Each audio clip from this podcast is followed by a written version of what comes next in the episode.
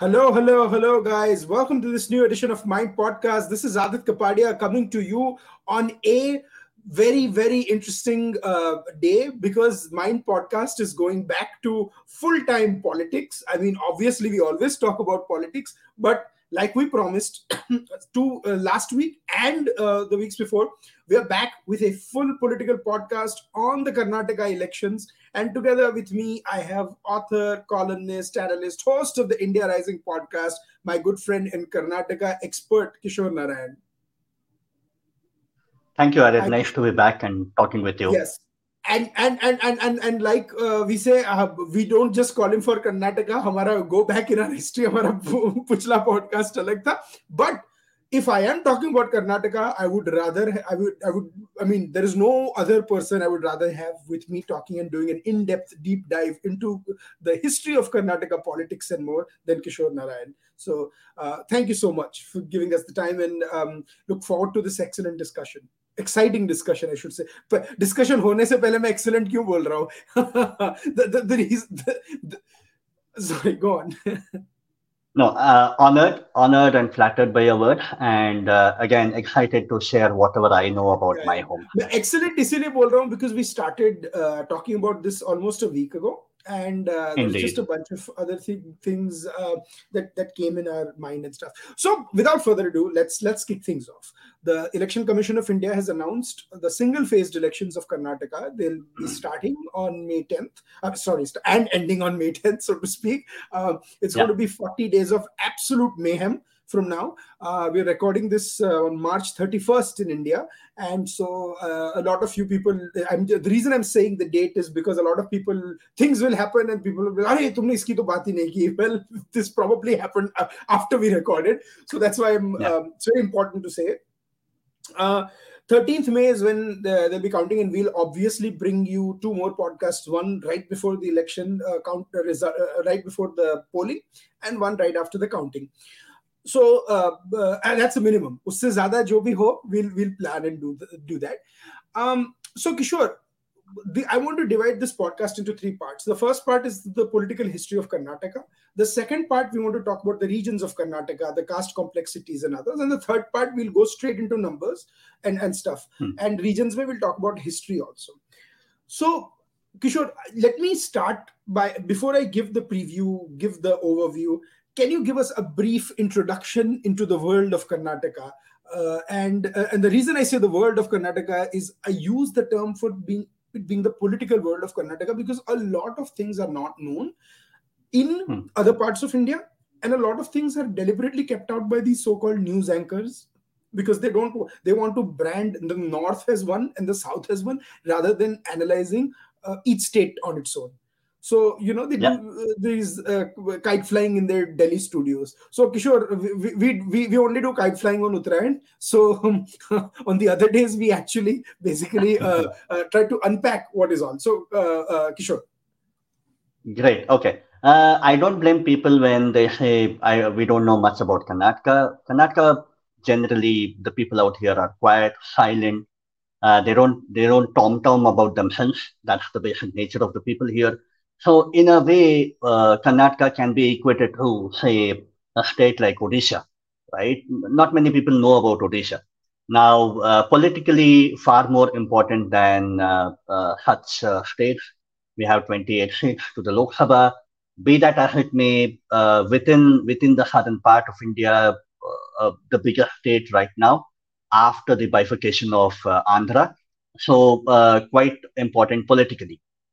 Now everybody knows that uh, there was no uh, there was no single political entity prior to the uh, independence. We had the Mysore uh, kingdom, the royal kingdom uh, in what is today the old Mysore region.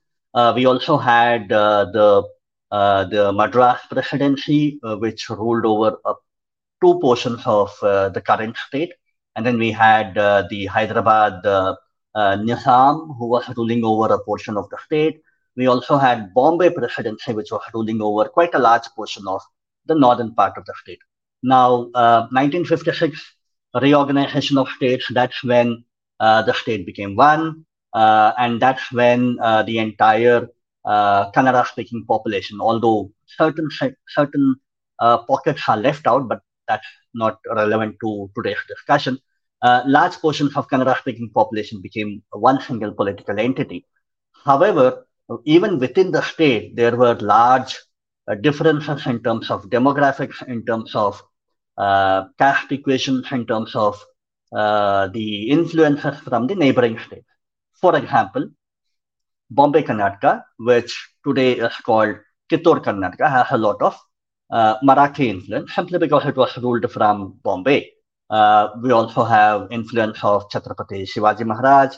Uh, again, uh, not many people there know Hindi, so you don't need a translator when a national leader, when a central leader comes down. Similarly, uh, the uh, northeastern part of Karnataka, which was ruled by Nizam, today it's called today it's called Kalyana Karnataka uh, one of the most backward regions of uh, Karnataka, probably of the entire country, uh, not until very long ago, uh, very similar to Telangana. Now, uh, that again is another region where a lot of Telugu influence prevails. Then you have uh, the old Mysore region, which was basically the entire Mysore royal kingdom. And then you also have the coastal Karnataka. Now, the coastal Karnataka during the British rule was split into or ruled by Bombay Presidency in the north and uh, Madras Presidency in the south. Now both of them are part of the uh, the Karnataka state. So uh, again, politically, you now have uh, Kittur Karnataka, which is northwest, the Bombay Presidency region. Then you have Kalyana Karnataka, which is northeast, which is again uh, once ruled by the Nizams. Then you have the old Mysuru region, where again you look at Bengaluru separately, the greater Bengaluru area.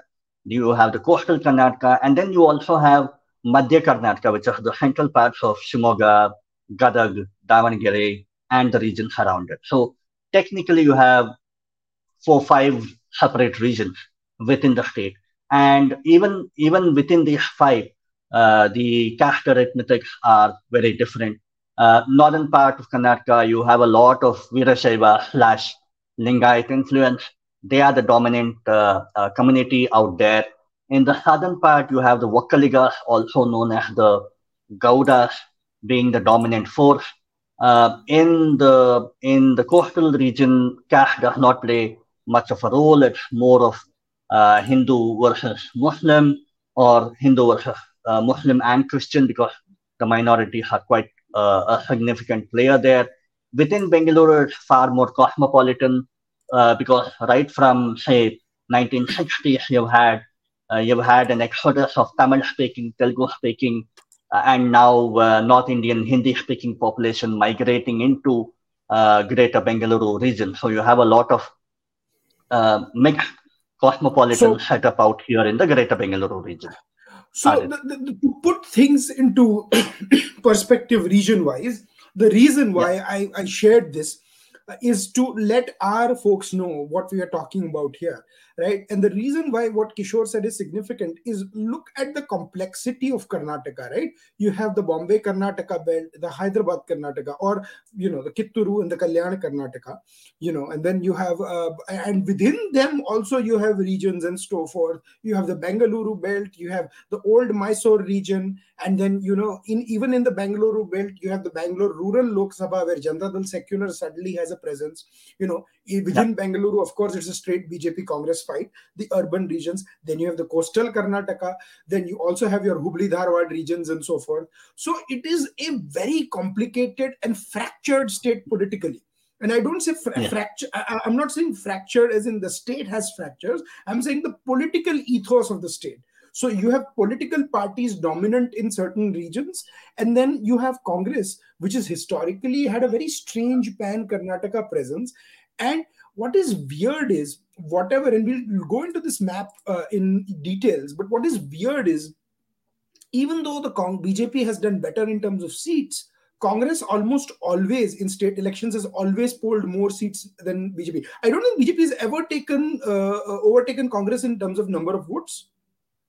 During the assembly elections, no, not at all. I'm talking just assembly. In Lok Sabha, obviously, we Lok Karnataka in Lok Sabha is a whole other beast for which we have mm-hmm. 10 extra minutes uh, allotted because I, I am fascinated by how that state has voted across the years. But uh, let's talk about Vidhan Sabha right now and then i want yeah. you to also give a big a bit of a history and let's you know from the beginning and we can start we do, if we don't want to go all the way in the beginning we can start from the late 80s and 90s where you know you had hmm. the uh, the janata dal movement where you had ramakrishna hegde's your devegowda you had uh, uh, you know your Yediyurappa, B.S. Yediyurappa, who's been there for a long time, S.M. Krishna, Ishwarappa, all these leaders, uh, you know, st- stalwarts in their own rights. And uh, from there, you get into the D.K. Shivakumar and your Basavaraj Bommai. At that time, his father, S.R. Bommai, was uh, uh, ruling the roost yep. in Karnataka. So if, if you exactly. can give our viewers and listeners a, perspective on that. Yeah. So again, uh, going back to the reorganization of states, when Karnataka became an entity, uh, Congress was the only party which was present all across uh, all the regions of the state. So it was quite natural for them to continuously form uh, governments one after the other, possibly until, say, uh, mid 1970s, up until the emergency when uh, Devaraj was the chief minister. Now, uh, again, that was the, also the time when the name of the state was changed from Mysore state to Karnataka. Now, uh, once that, uh, during that region, during that time again, you also had a tiff between Devaraj Aras on one side and Indira Gandhi on the other. And that was why there was, for a brief moment, uh, Devaraj Aras had come out of Congress as well and eventually uh, formed his own party called the Congress Aras. Uh, and this was very similar to how uh, you had a split in the early 1960s of the Congress Syndicate and uh, the Congress Others uh, back in the early 1960s. Similarly, you had the Congress uh, try to fight against the Congress led by Indira Gandhi. Now, uh, before, before yeah. anything, is it Ar? Because a lot of North Indian call him Devraj Urs, but Ars is the uh, uh, the right pronunciation, Aras. right? Yes, okay. Aras, Sorry, uh, the name. Correct, no, uh, that's a common uh, problem that every North Indian would have, simply because they would go by the anglicized spelling for it, where you call it URS, where you spell it URS but it is actually yes. actually Aras. Aras in Kannada means a Raja or a king. So uh, he he belonged to an Aras community. Uh, we are uh, who are loosely comparable to say Kshatriya uh, clan. So uh, he belonged to that kind of a community. Anyway, so uh, again, he was one of the tallest leaders back then, probably the biggest tallest leader. quite famous for land reforms, quite famous for uh, social engineering back then. Uh, again, uh, based on his political legacy, you have a whole lot of leaders, including Ramakrishna Hegde. And now, uh, most of them have owe their allegiance to Devaraj Aras. Now, once his era was over, you always had uh, Gundurao early 1980s Congress again. But 1983 was when everything changed. The first Janata Party government uh, where uh, first non-Congress government led by Janata Party's Ramakrishna Hegde, again a Brahmin, Gundurao again was a Brahmin. Now, uh, Jan, uh, Ramakrishna Hegde was supported by BJP on the right, left uh, parties, communist parties on the left, and pretty much everybody except Congress uh, were supporting the government. So you had the first non-Congress government take shape. first government did not last long uh, he had to face the elections again. And uh, he came back with thumping majority. 1985 was the second time he became the uh, chief minister. And that was the period where a lot of Panchayati Raj uh, devolution of powers to the local body happened. So, uh, again, that period is quite well known. Now, once this happened, you had Rajiv Gandhi be the PM at the center. Now, once um, Ramakrishna Hegde was kind of uh, defeated in a intra-party coup by uh, Devegowda. You had uh, again uh, splinters within Janata Party, pretty similar to how we have witnessed all over the country. Janata Party just does not know how to stay uh, as one single entity, right? Now, uh, very similarly, you had in Karnataka as well the same problem. Now, Congress uh, romped back into power in early 1990s. Uh, Virendra Patil was the uh, chief minister, unceremoniously removed by uh, Rajiv Gandhi from uh, the airport here in Bangalore. There is a small story to that. I'll have to tell you folks about it.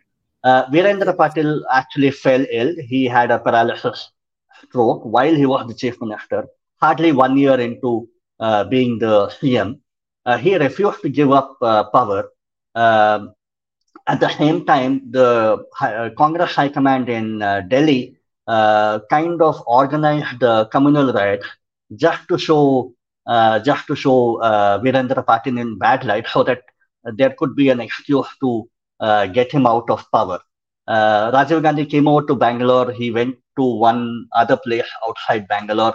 He he was already he had already made up his mind to get rid of Virendra Patil. Virendra Patil was definitely not in any mood to relinquish his seat. Uh, on the way back in Bangalore airport, he announced that we'll have a new government in another four, five days.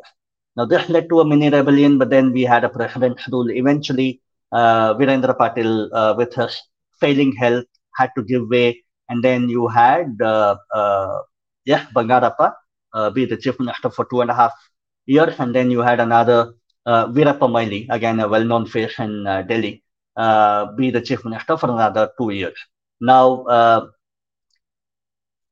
uh, removal of Virendra Patil was a very important event in Karnataka politics because uh, Lingayat chief minister after after I think Nijalingappa, there was no Lingayat chief minister for 15, 16 years.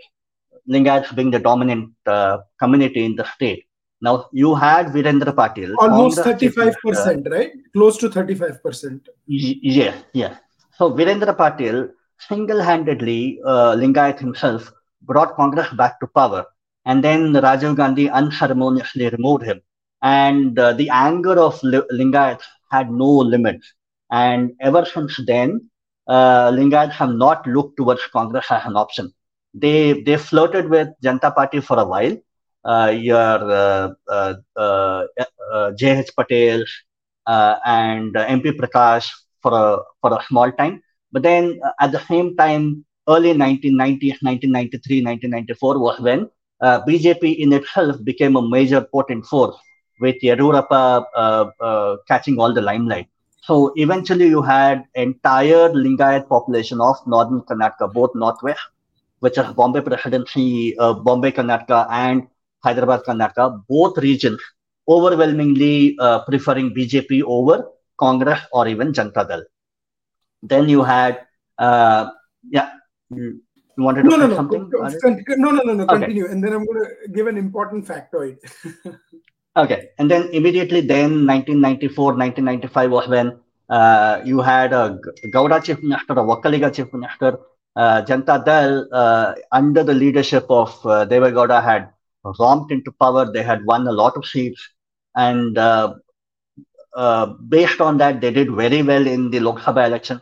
So within uh, two years, Devegowda went moved over to Delhi. And then uh, eh, uh, Janata Dal, uh, instead of possibly making uh, Siddaramaiah the chief minister, who was the deputy CM then, they made uh, J.H. Patel as the chief minister, primarily because Ramakrishna Hegde, who was one uh, who was once uh, shortchanged by Devegowda, he kind of used this opportunity to prop up J.H. Patel uh, to take uh, kind of vengeance on Devegowda. But anyway, be that as it may, uh, Siddaramaiah had, had his chance in the mid 90s. He couldn't be the chief minister from Janata Dal uh, party.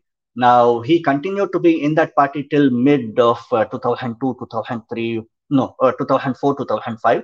We'll come back to that. But uh, late 1990s was also when you saw uh, uh, S.M. Krishna, late 1999 was when S.M. Krishna romped into power again. Uh, that was the time when you had the famous rivalry between Bangalore, brand Bangalore and brand Hyderabad, uh, with Chandrababu Naidu and uh, S.M. Krishna trying to uh, get as much IT investment, as much uh, growth of these two cities. So that is most well known for people around the country. Uh, sadly, S.M. Krishna uh, had to deal with an image of being urban centric and not rural centric. So, so he handsomely lost the election in uh, early 2000 and 2003, I believe, and that was when you had uh, uh, Yediyurappa becoming the chief minister for the. Uh, mm, am I getting my numbers right? Yeah, uh, becoming the chief minister for the first time uh, back then. So uh, that was the first term. Uh, remember, you had the Manmohan Singh government in Delhi, uh, Congress government. You had a Congress, uh, ex-Congress governor uh, in Bangalore, and uh, L.K. Advani in Delhi BJP. And somehow things did not go well between Yediyurappa and L.K. Advani. Uh, got caught in a few land controversies, land grabbing controversies uh, he went to jail. Uh, he had to relinquish power. Uh, BJP luckily stayed one as one unit for that entire term. you had minor minor stints for Jagdish Shettar and uh, D.V. Sadananda Gowda. But then uh, came out of jail. He was mighty angry with the central leadership of the BJP party. He floated his own party. Uh, the Bellary uh, mining baron uh, Gali Janardhan Reddy. He also had been a major, uh, major uh, uh, organizing organizing force in um, Hyderabad, Karnataka. He had helped in bringing BJP to power in 2003, 2004. He also was now angry with BJP, so you had one more splinter party there. So 2008 was when, 2013, I believe, was when BJP was uh, BJP was uh, kind of uh, uh, pushed to the third position with a mere 46. Now, from one from 110, uh, BJP had come down all the way to 40, and that was when you had uh, Siddaramaiah become the chief minister for uh, for the first time. This time he was he was in the Congress. He had already joined Congress in early 2000s. So he had uh, he had a social experiment called Ahinda. A means Alpasankyata, Hind means Hindulida, which is uh, backward. Uh, Alpasankyata is obviously minorities. The represents Dalita. So you had a social engineering of the minorities, the uh, backward classes, and the Dalits as one single social entity, uh, trying to trying to uh, pit them again the Vokkaligas of the old Mysuru region and the Lingayats of the North Karnataka. It is region. a strange, strange, similar thing to what Kham in Gujarat that they did. Of course, Kham had uh, Kshatriyas, yeah. but where Harijans, Adivasis, and Muslims, the reason they had Kshatriyas is, of course, Madhavsinh Solanki himself came up with uh, this. But just uh, that was a side thing. But finish your point uh, uh, on this. Yeah. Yeah. So uh, five years of no no controversy, or I can't say no controversy, but no controversy in terms of power change. Siddaramaiah continued to be in power for five complete years. Uh, and uh, 2018 uh, was when BJP came back to power. Uh, they had won around 110 and 104, uh, sorry, and uh, that was when they had to win over a few MLA from the other two parties, and eventually Yediyurappa was the chief minister for about one and a half to two and a half years.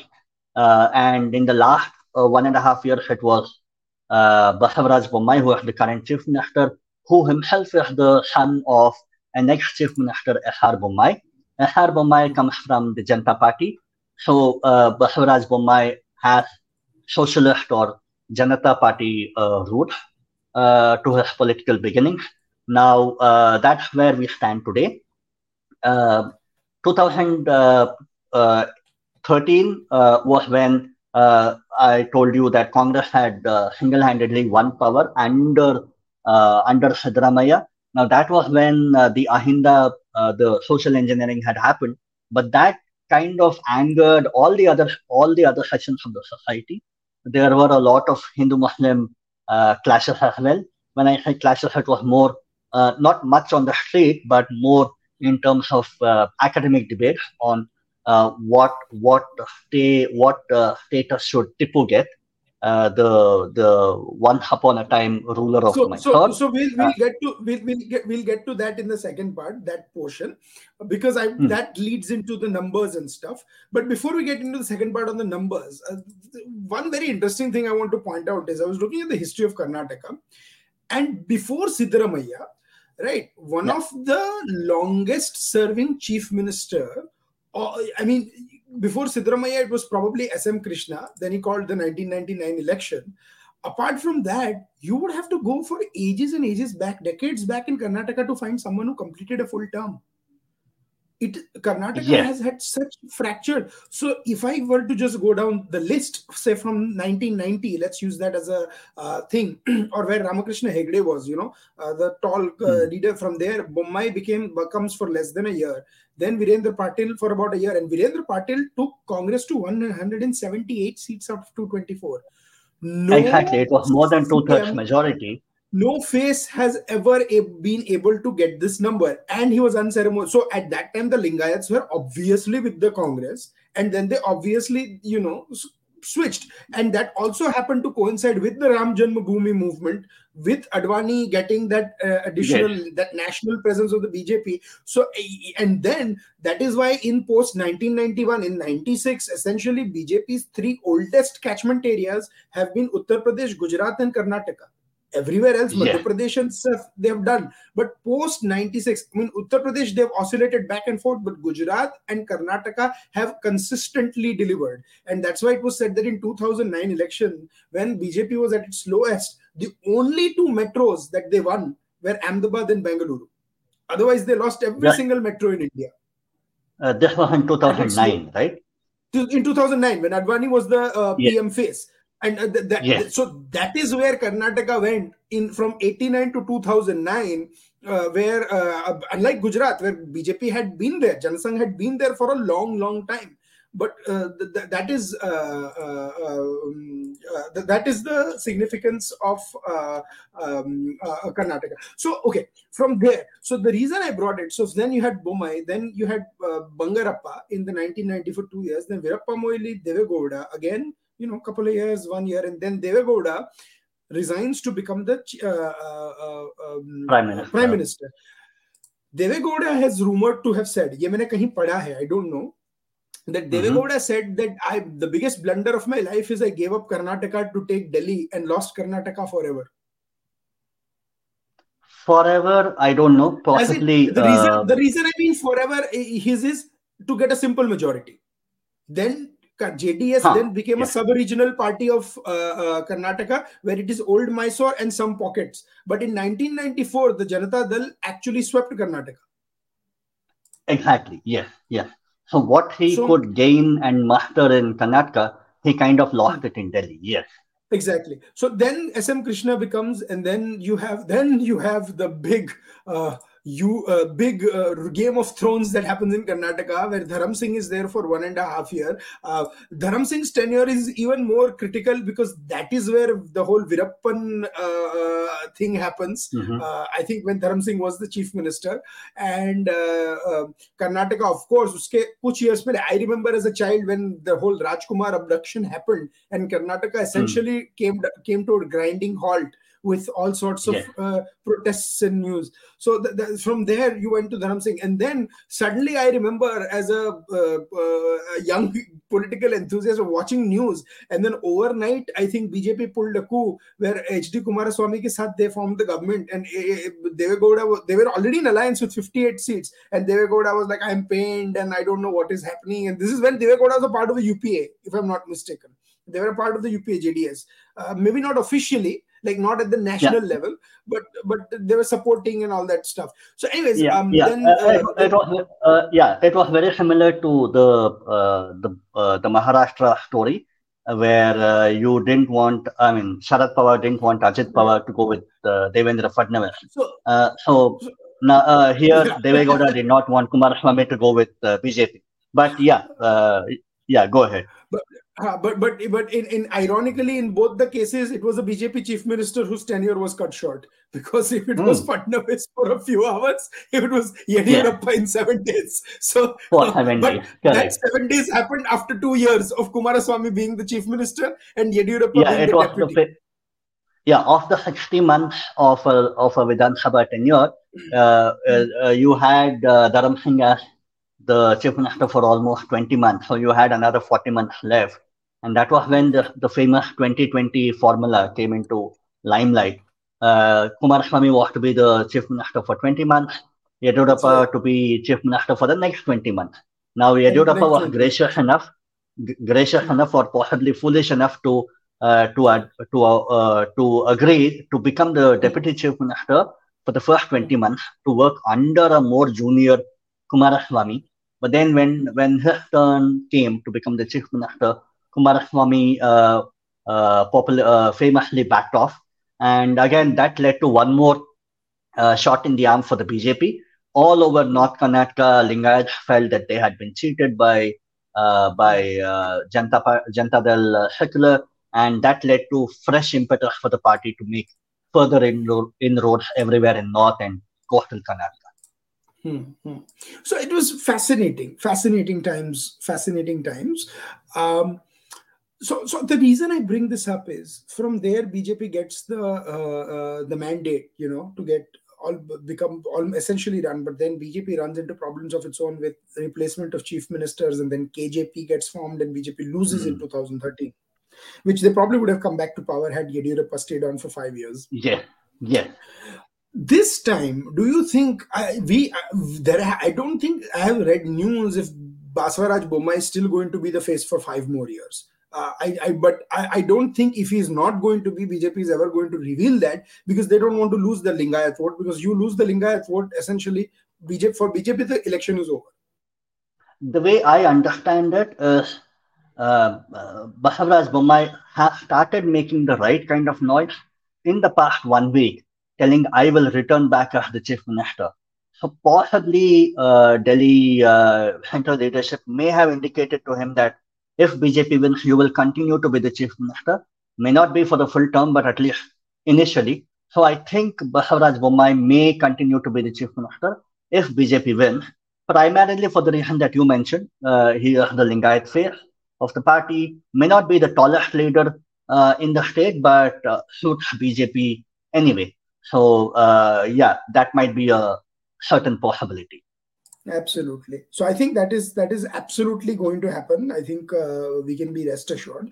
So moving from there to the, the the current situation in Karnataka, right? Let's let's look at the current situation um, Congress under DK Shivkumar had a great chance to do because DK Shivkumar uh, may not be the most popular Congress leader, but he has that organization capacity, the finances, absolutely, and that thing. And Siddaramaiah does not have the whole uh, the same pull that he did, right? So what do you hmm. what do you look at it? And now after after you give this point, I'm going to talk about the historic results of Karnataka.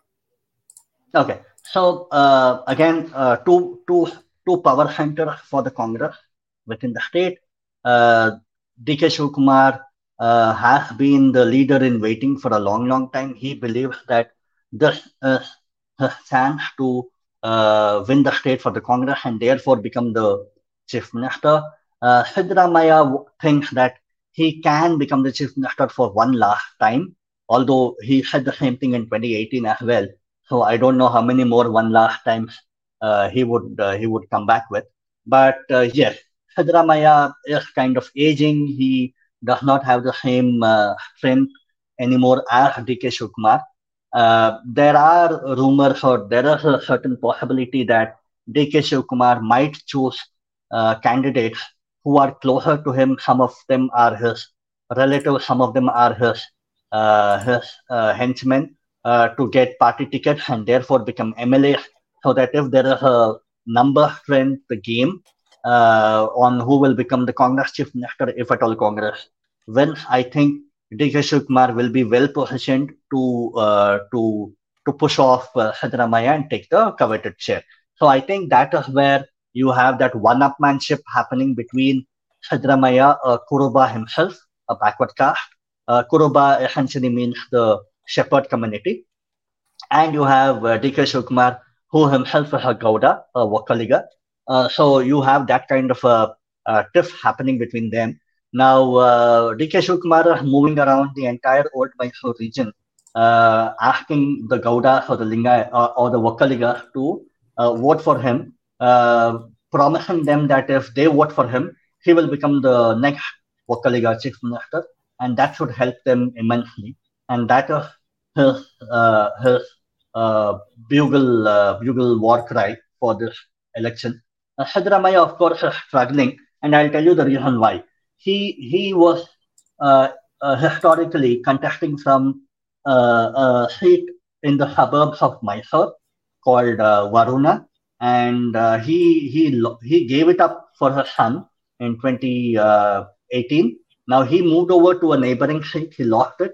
He he luckily had contested from one more seat in uh, northern Karnataka. He he barely managed to win that uh, with a small margin of a thousand and odd uh, votes against uh, Sri Ramulu, who himself is a uh, uh, Valmiki caste or Valmiki community leader of the BJP. Now, uh, uh, Siddaramaiah does not want to go back to Badami, uh, with uh, the seat where he won in 2018. So now, in the past one, one and a half year, there has been talk about where he will contest from. Uh, everybody thought that he will contest from Kolar. Uh, now, uh, again, BJP thought, let's give him a tough fight. So there has been some amount of polit- political maneuvering for the BJP within Kolar. will they be successful or not? Nobody knows. But I think I think there has been enough doubt in the Congress High Command uh, to deny uh, that ticket. So essentially, apparently, Rahul Gandhi had uh, told uh, not to contest from Kolar, instead go back to Varuna. So Siddaramaiah now is snatching the seat back from his son, uh, Yatindra, and contesting from Varuna one last time. But he he claims that he has asked uh, the High Command uh, to uh, for permission to contest from Kolar again. Now, will he hmm. contest from both the seats or not? If he contests, will he win from both or one or neither? That's that's the high pitched battle yeah. that people are uh, and, and, and, and, and Kolar is a Congress stronghold, but BJP managed to wrest it in 2019. My good friend Jayamru uh, flagged it as a potential swing, and you said the same thing. Uh, Kolar, for the uninitiated, is also where the KGF movies take place, or what they're based on, the Kolar Goldfield. So, uh, uh, in, in case you don't know uh, what what what the heck we're talking about, that's what it is. But let's let's let's go straight into the numbers then, Kishor right because yeah. i think I, I, think we gotta i think we gotta talk about these so let's talk talk about the uh, talk about the election numbers i'm going to pull up the 2013 map again and we're going to talk hmm. about it um, bjp gets a 16% bump in the uh, in the uh, in the 2006 numbers right? So what, what how walk us walk everyone through it. So why how what is the what is the reason and why uh, where are the uh, gains for bjp coming and why how does jds still manage to hold on its base? Okay. Uh 2000 uh rewind to 2013 congress had won social engineering under Siddaramaiah, as i told you. Now he had managed to anger both the Lingayats from North Karnataka, Vokkaligas from South Karnataka, and uh, his uh, his government was not as popular as he claims that to be. Uh, and the results are there for everybody to see. 2018 was a was a big victory for uh, uh, BJP. Essentially, uh, uh, Siddaramaiah's Congress had lost from around 130 or 130, uh, 122 all the way down to around 80. So that was how unpopular his government had become. Many ministers, I think 13 or 14 ministers, had lost their seats in 2018. Now, uh, right. again, as you see, uh, when you look at the map, uh, North Karnataka, uh, again, uh, split that into two, Northwest, the Bombay, Karnataka. Uh, BJP managed to do very well in uh, uh, Bagalkot, Bijapur. There is, some level of Belgavi, com- there is some level of polarization also in in the Mumbai Karnataka region, right? The Bombay Karnataka. To, to an extent, yeah. Uh, I mean, polarization happens to the to the highest degree in coastal Karnataka, but in Kittur Karnataka and in Mumbai Karnataka also to an extent. Yes, and all that helped. Now, uh, what one region where Congress did well was in uh, northeast Karnataka, the Hyderabad Karnataka, uh, where you see a lot of blue in uh, Gulbarga, in uh, Raichur, in uh, in Koppala, in Yadgiri. So all these districts where Congress did very well in 2018. Now that was one reason why BJP could not cross the halfway mark and kind of uh, got stuck at 104 simply because they could not win the uh, Hyderabad Karnataka region uh, convincingly. Now, uh, come down to the bottom half of the state, and you see a lot more, uh, lot more saffron and uh, green, and I'll tell you the reason for it. coastal hmm. Karnataka again highly polarized region. Uh, was not popular there. he had he had ordered firing on some on some students and on uh, on BJP Karyakarta. So all that anger uh, manifested in a complete saffron wave in coastal Karnataka. Central Karnataka, uh, everybody knew that uh, Yediyurappa was back in BJP and he himself is from Shimoga. So that was a golden chance for them to have a CM from their region. So that helped. Now, in the southern part, the old Mysuru region was where JDS just JDS is a party which just refuses to die in, in the old Mysuru region. So what you see here is Hassan, uh, Mandya, Ramnagara, Bengaluru, rural uh, pockets of uh, Tumkuru, Kolar, uh, and of course uh, Mysore district as well, where they do conventionally well simply because of uh, the Vokkaliga becoming their vote bank. Now, uh, again, everybody knows this, and let me repeat it for the audience. Uh, the entire family uh, contest the election in one form of the uh, one form or the other. One of them contest for Lok Sabha, one of them contest for the Vidhan Sabha, some of them for the Gram, uh, the Jilla Panchayat. So you essentially have them everywhere uh, in all three tiers of governance. Now, and that is the reason why uh, they are kind of very, very ever present in that region.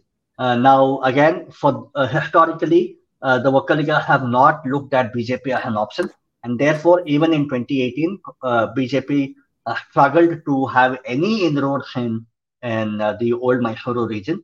hardly, hardly a few here and there in say Mysore district, and of course, I'm not talking about Bangalore. Bangalore is a separate uh, political entity uh, by itself. But yes, that is how things were. And Bengaluru, of course, uh, uh, BJP, I think, had won around uh, 12 or 13 out of 28. And all that helped them to, to get to around 104. And uh, initially, again, Yediyurappa was the chief minister for around uh, 48 hours or so. And uh, they tried to form the government, they did not. there were allegations that uh, Yediyurappa was trying to win over uh, the newly elected MLA from other party. Be that it may, uh, BJP could not could not form the government. You had the the famous photograph of all opposition leaders in the country standing on the standing on the steps of the secretariat. We call it the Vidhan Saudha, and uh, that was when uh, you had uh, the murmur beginning of a united uh, opposition, the Mahagathbandhan, uh, taking shape. Uh, this was 2018, with just one year left for the, the 2019 Lok Sabha election. So you had Kumaraswamy becoming the chief minister, Congress supporting them as an alliance partner, and hoping that they could also do well in the 2019 Lok Sabha election. So this was the uh, origin of the Mahagathbandhan and and we all know how long it lasted. It, it hardly uh, managed to survive till the 2019 Lok Sabha election. Uh, had had absolutely uh, disastrous uh, results in Karnataka. Uh, BJP won 25 out of 28 uh, seats in the state against the United Congress and Janata Dal secular alliance, so, and one 25 plus one because one independent was supported by uh, BJP, and then uh, one for Congress, one for JDS. So that no, that, that one is very crucial. That that one is very crucial. That is Sum, Su, uh, Amrish's wife, right? Uh, Sumalata Amrish. Yeah. Sumalata Sumalata Amrish from Mandya.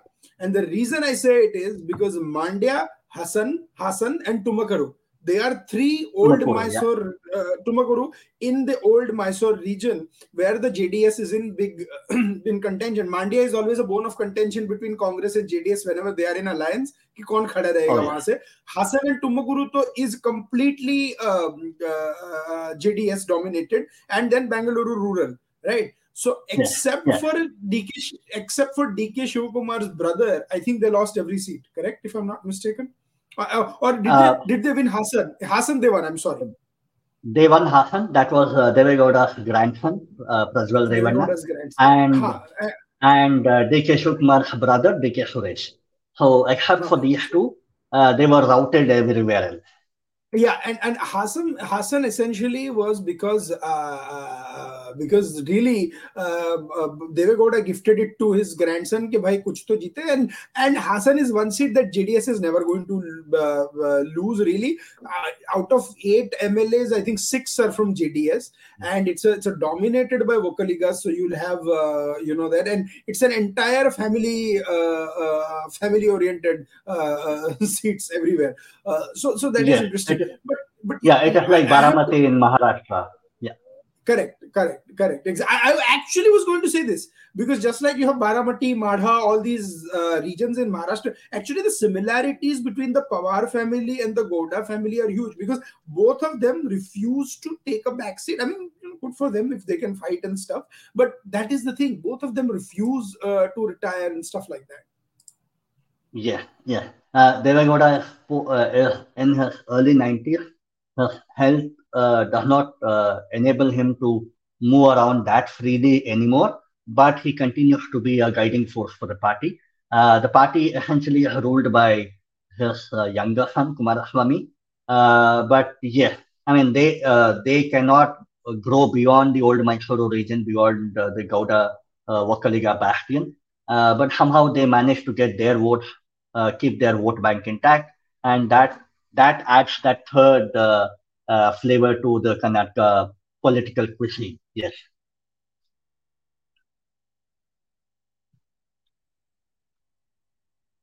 Sorry, uh, I was on mute. Yeah. I was no, no, I, I, was on mute. I was trying to, I was because I was going to the 2013 numbers, right? So 2013. Okay, here is the there is the interesting part. Let me tell you. 2018 BJP is 36.3 percent, Congress is 38 percent, uh, Kumaraswamy is 19 percent. Okay, 2013 BJP is uh, Congress is 36.6, same number. Uh, Kumaraswamy is 20%. BJP is reduced to 19.9%. Where does that 19 point, where does that additional 12% go? Out of that 12%, 10% is with Mr. B.S. Yediyurappa. He gets 9.8% of the vote. Right, and then you have the two percent vote going to BSR Congress, which is B Sriramulu's party, you know, uh, who is very close to the Reddys. So basically, there is no vote from BJP going to the Congress or the JDS, except for like half a percent here or there. Essentially, the 12% yeah. is going there and that came back. Plus, there is an additional vote from JDS that came back from the old Mysuru region, but not as much to uh, ensure a route. Okay, so so this is the thing.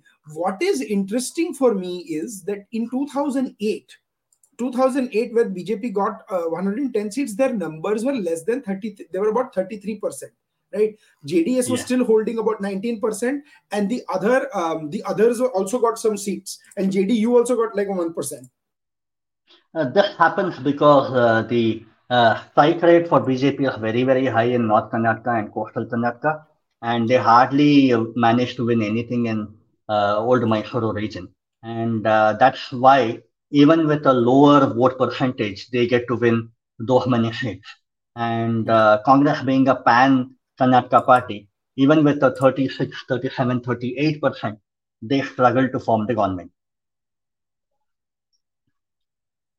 But let me ask you this then. Um, what explains the dominance of BJP in urban Karnataka? Is this a, a, a post Hindutva um, uh, reason, or you think BJP is seen more as an urban party? The reason I ask is SM Krishna, with what he did for Bangalore, or what he said, you know, Congress should theoretically have swept Bangalore. But after SM Krishna goes from 1999, BJP has essentially swept uh, Bangalore, and you know the, you call it the Yediyurappa or the Anant Kumar effect. Anant Kumar essentially was the tallest BJP leader from the Bangalore area. You know, yeah. but post 1999, and even now, BJP is set to do quite well in Bangalore. Bangalore. So, can you talk a little bit about that, Kishor? Yeah. Uh, again, BJP's origin here uh, goes back to the Jansangh days. Uh, coastal Karnataka and certain pockets within the uh, in other parts of the state were where they historically did well. But then you had the Anant Kumar and the Suresh Kumar and uh, Ramchandra Gowdas who were actually uh, keeping the party uh, in uh, uh, in uh, fighting condition here in Bangalore, and that kind of augured well, so that even even despite a very pro development, pro technology faith that SM Krishna had, despite that, I think he simply by virtue of not being uh, pro-rural phase, I think he lost it.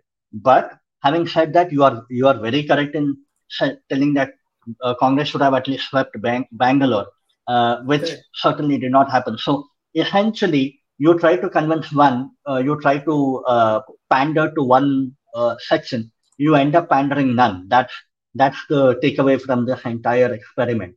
You try to pander to one social engineering group of Ahinda, you end up pandering to none. Again, a lesson takeaway from uh, Siddaramaiah's experiment. So that is essentially what we have seen here.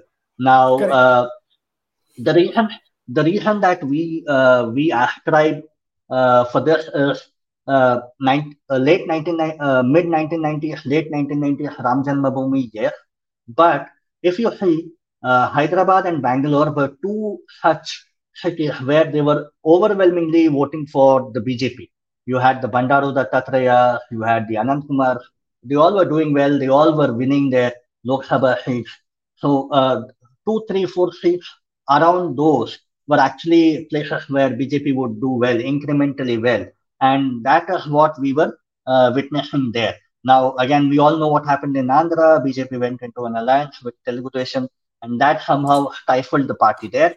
But out here, that that was not the case. I mean, BJP, no, BJP almost made that same mistake. Uh, yes, but BJP almost made that same Nitish Kumar wala mistake where JD Kum- uh, HD Kumaraswamy with less number of seats was able to be, become CM first before that, right?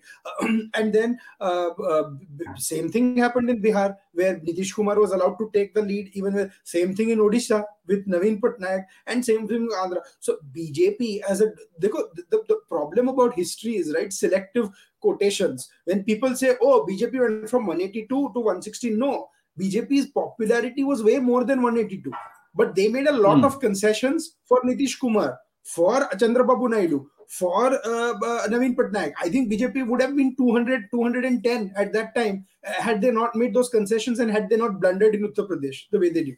Luckily for BJP in Karnataka.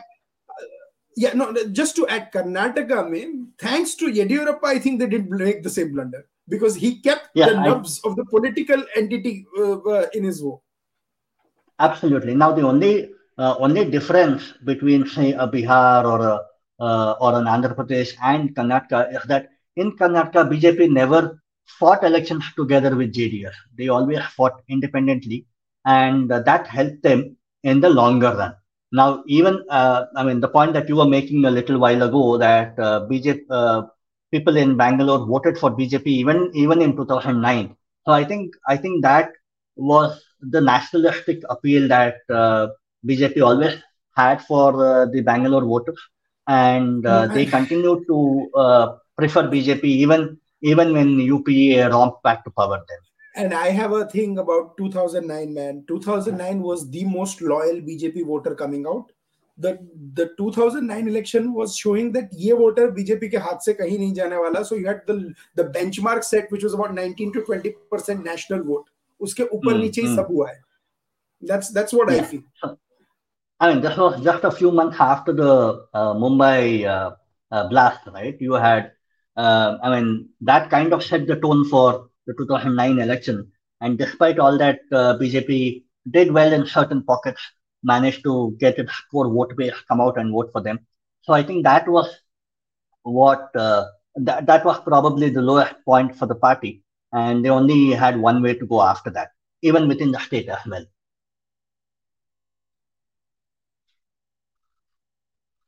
So let's look at let's look at something else then. Let's look from there. Let's let's let's get to the contemporary okay? So in the last part of the podcast the last last few minutes we are going to talk about the what is 2000 and guys this is not the only podcast. We will do another one also because it is not possible to we've, we've already hit the almost the one hour mark. So the last few minutes i have to focus on the numbers that have come out now. And then in we'll do a second part uh, in the few weeks to come, which will be a pro- which will be a proper seat by seat preview of what happens district by district preview. So for now, uh, I'm going to read out what the opinion polls have said right now, and what um, and again, this is a this is a caveat. But देखो, since the numbers numbers are out, हमें बात करनी पड़ेगी. And we, I am, I mean, the usual caveats apply. I'm just going to assume that every everyone everything everyone did was correct. I mean, I, uh, some very reliable folks like CVoter has given the proposal. Yashwant, you know, does good analysis and stuff. So one may disagree, whatever, but whenever they do, but he has given he has given his numbers. So let's just assume कि दो दो number आए हैं। One is from think South First People's Pulse and the other is C Voter the South People's First came 2023 so i mean that i'm not counting right now. Uh, they've talked about a hung assembly and i think that's similar to what kishor and my analysis is by the way i think. But let's go to the sea water kishor has a fabulous thread on twitter by the way on that so uh, um, uh, so let's let's talk through uh, these numbers, Kishor. CVoter gives 115 to 127 to uh, Congress, 68 to 80 to the BJP, and 23 to 35 for the JDS. I think the JDS numbers we more or less agree. They will be around the 30 mark. You know, they they they always oscillate between mm-hmm. 30 40 it is the BJP yeah. numbers and Congress numbers where I'm, i have my doubts because I personally think we are headed for a hung assembly with BJP and then we are headed for a Congress. Even if they are ahead, they'll be marginally ahead right now, like 85 to 95 range. Now, now what is your perspective? Uh, a few things here. What what are the tilting factors for Congress to win? What I mean, what should happen for Congress to win? Either the Gowdas, the Vokkaligas should vote en masse to DK Shivkumar, uh, or uh, the North Karnataka Lingayat should favor Congress, or in coastal Karnataka, Congress should win. Now, none of this seems to be happening, and I'll, tell you the reason. Coastal Karnataka, you had communal clashes, you had a bomb blast uh, by uh, uh, PFI activists, you had uh, the uh, hijab ban issue. So you already have a polarized region there. So I don't think Congress will win pretty. Uh, I mean, they'll win uh, pretty much just one or two seats in coastal Karnataka. So uh, Congress cannot gain anything there. Northern Karnataka, say in uh, say Hyderabad, Karnataka, again, they had already won handsomely there, and they cannot win anything more. In fact, I feel that they might actually lose. Uh, Congress might actually lose many seats there simply because of multiple factors. Owaisi coming into uh, campaign, BJP themselves doing well, uh, a few uh, scheduled tribes and scheduled castes uh, uh, getting an altered reservation uh, mathematical changes there. So I think all that might actually help BJP in Hyderabad, Karnataka. Um, Bombay, Karnataka, Mumbai, Karnataka, of course, there, there has always been a neck to neck fight between BJP Congress.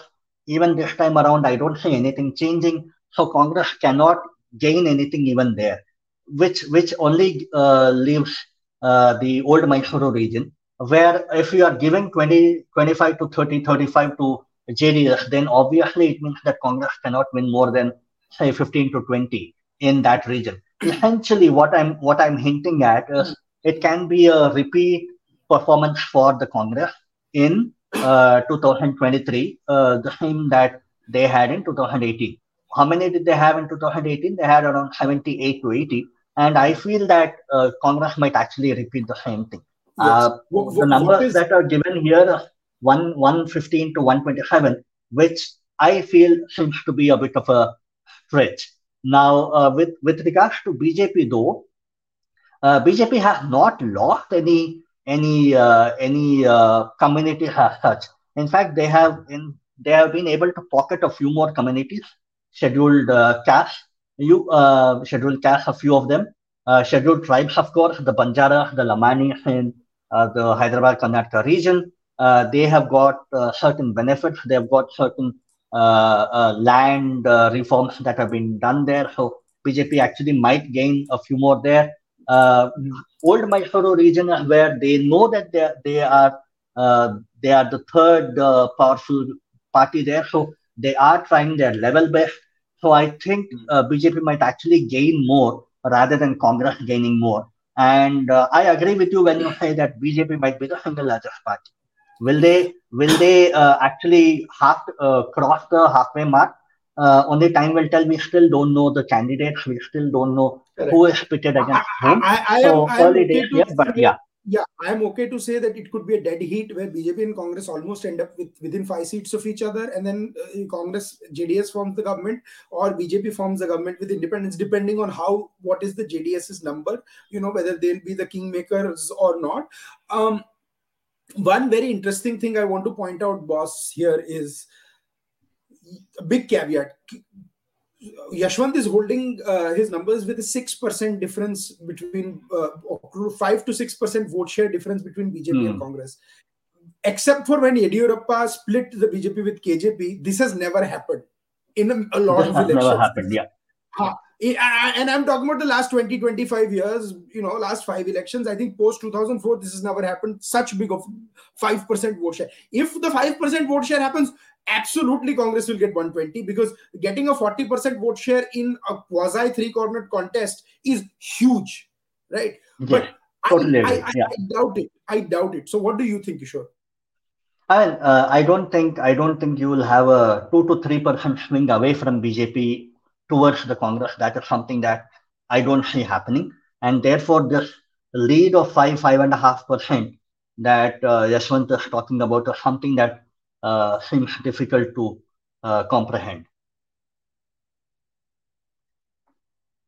and that lies that guys is is the big caveat of this uh, of this sort of thing but one thing is for sure this is probably the closest election in the recent history of karnataka where each seat is up for grabs each um, I mean, when I say each seat is because there are always going to be 40 seats for BJP, 40 seats for Congress, and 15 seats for JDS. They're always going to win, right? But uske alawa, right, that is more than half the seats are up for grabs, right? So all of those are will be contested, fiercely contested. Even the so-called caste combinations, the complications will go and we'll take off a window. So part two, we're going to focus on that and how the districts will vote and stuff. But before we conclude part one, Kishor, any concluding thoughts and and and uh, anything you want to wrap up this podcast with? Uh, a waveless election, we have no wave absolutely, and we uh, and there is no major uh, issue as such. Although Congress seems to be raking up a 40% commission, uh, Sarkara, double engine failure, uh, that kind of a uh, rhetoric I don't see that translating on the street. So I doubt if people will buy into that argument, but you never know what happens on the polling day. But right now, that does not seem to be happening. So essentially, we might be looking at 224 uh, mini elections uh, where you have a lot of MLA level anti-incumbency, yeah. and that yeah. that might actually help uh, BJP to actually field newer candidates rather than uh, go with their old. ये मेरे ये मेरे uh, भाई आपने ये मेरे भाई आपने राजदीप सरदेसाई वाली बात बोल दी तो India is a land of 543 elections type so yeah but sadly sadly that is how uh, elections are uh, uh, conducted in in the country right so uh, you have that dynamic uh, changing from constituency to constituency uh, otherwise we would not have had 25 for bjp in 2019 and one independent, where that independent actually defeated another grandson of uh, Devegowda, Nikhil Kumaraswamy, son of Kumaraswamy. So mm. fascinating uh, uh, is an understatement for for uh, Indian politics, and uh, that's where uh, you have demographics playing a role, you have caste, caste arithmetic playing a role, alliance playing a role, adjustment politics playing a role. So you have a lot of things happening simultaneously. So that's what I believe in. Uh, there is no wave, absolutely uh, not, uh, absolutely nothing whatsoever. can be can be a fight for a one percent here, a half percent there kind of a scenario, and before, that is what we are looking at. Before we wrap up, just wanted to take you guys through the insanity that is Karnataka elections. Look at 2013, 122 for Congress, 40 for uh, Kumaraswamy, 40 for BJP, and then 10 for Yediyurappa. Uh, 6 for him and 2, 3 for Sri Ramulu.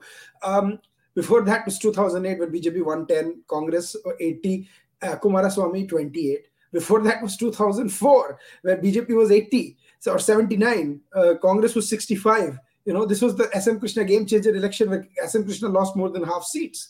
And uh, yeah. uh, and Siddaramaiah, who at that time was in JDS, led them to 58 seats, right? And I think the whole issue with Kumaraswamy was that Siddaramaiah is getting more uh, uh, sort of um, footage.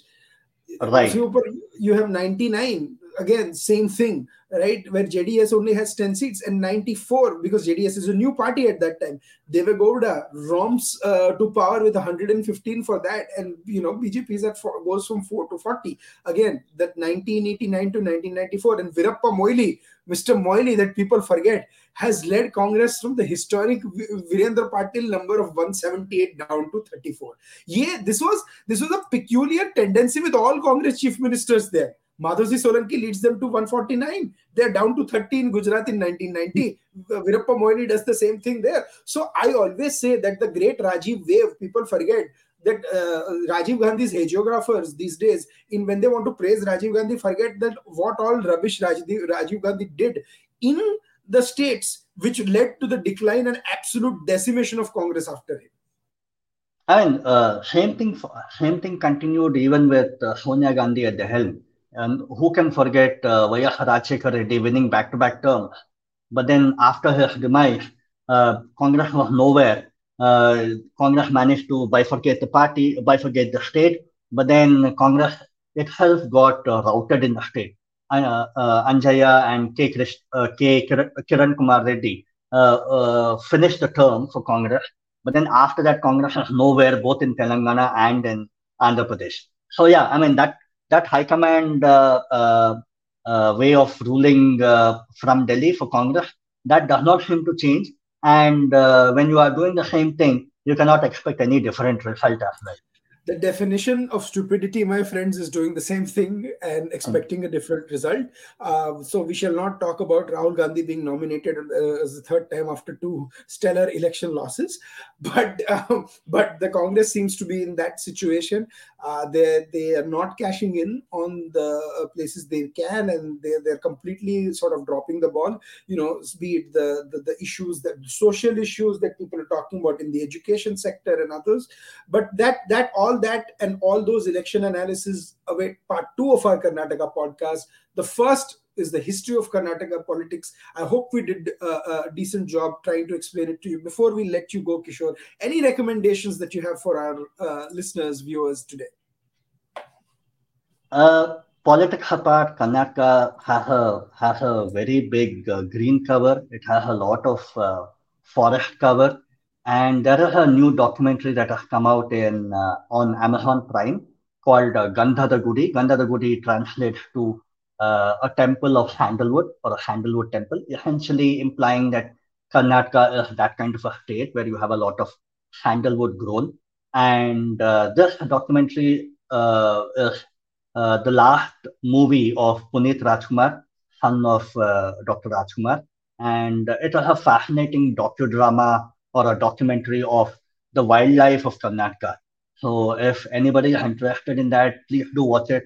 Uh, it's, it's fascinating to see the kind of uh, diversity that you have, even within wildlife as such, in, in a state like uh, Karnataka. Oh, uh, and, and, the ta- and the tagline for Karnataka tourism is one state, many words.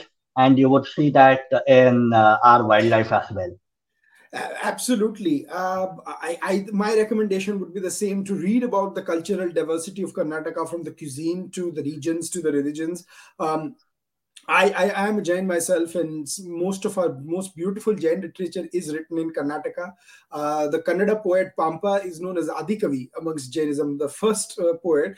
Uh, uh there is the Gomateshwara, a big uh, uh, temple with you know monolith statue. Yeah. Yes, a statue which is actually not a statue of a Tirthankar.